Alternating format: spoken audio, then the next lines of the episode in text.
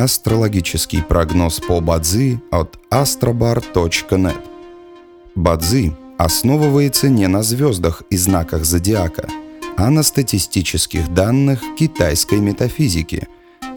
Поэтому далее вы услышите общий гороскоп для всех.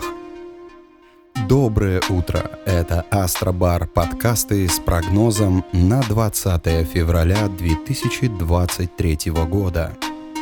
По китайскому календарю это день земляного петуха. Благоприятно в этот день отдыхать. День полон неопределенности.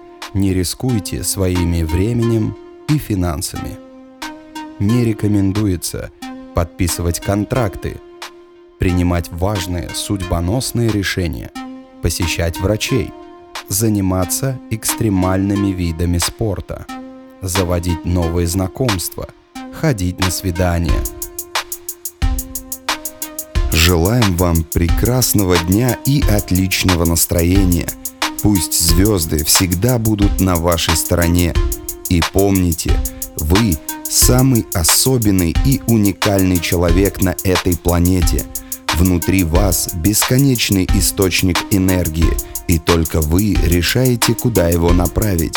С вами был астрологический прогноз от astrobar.net.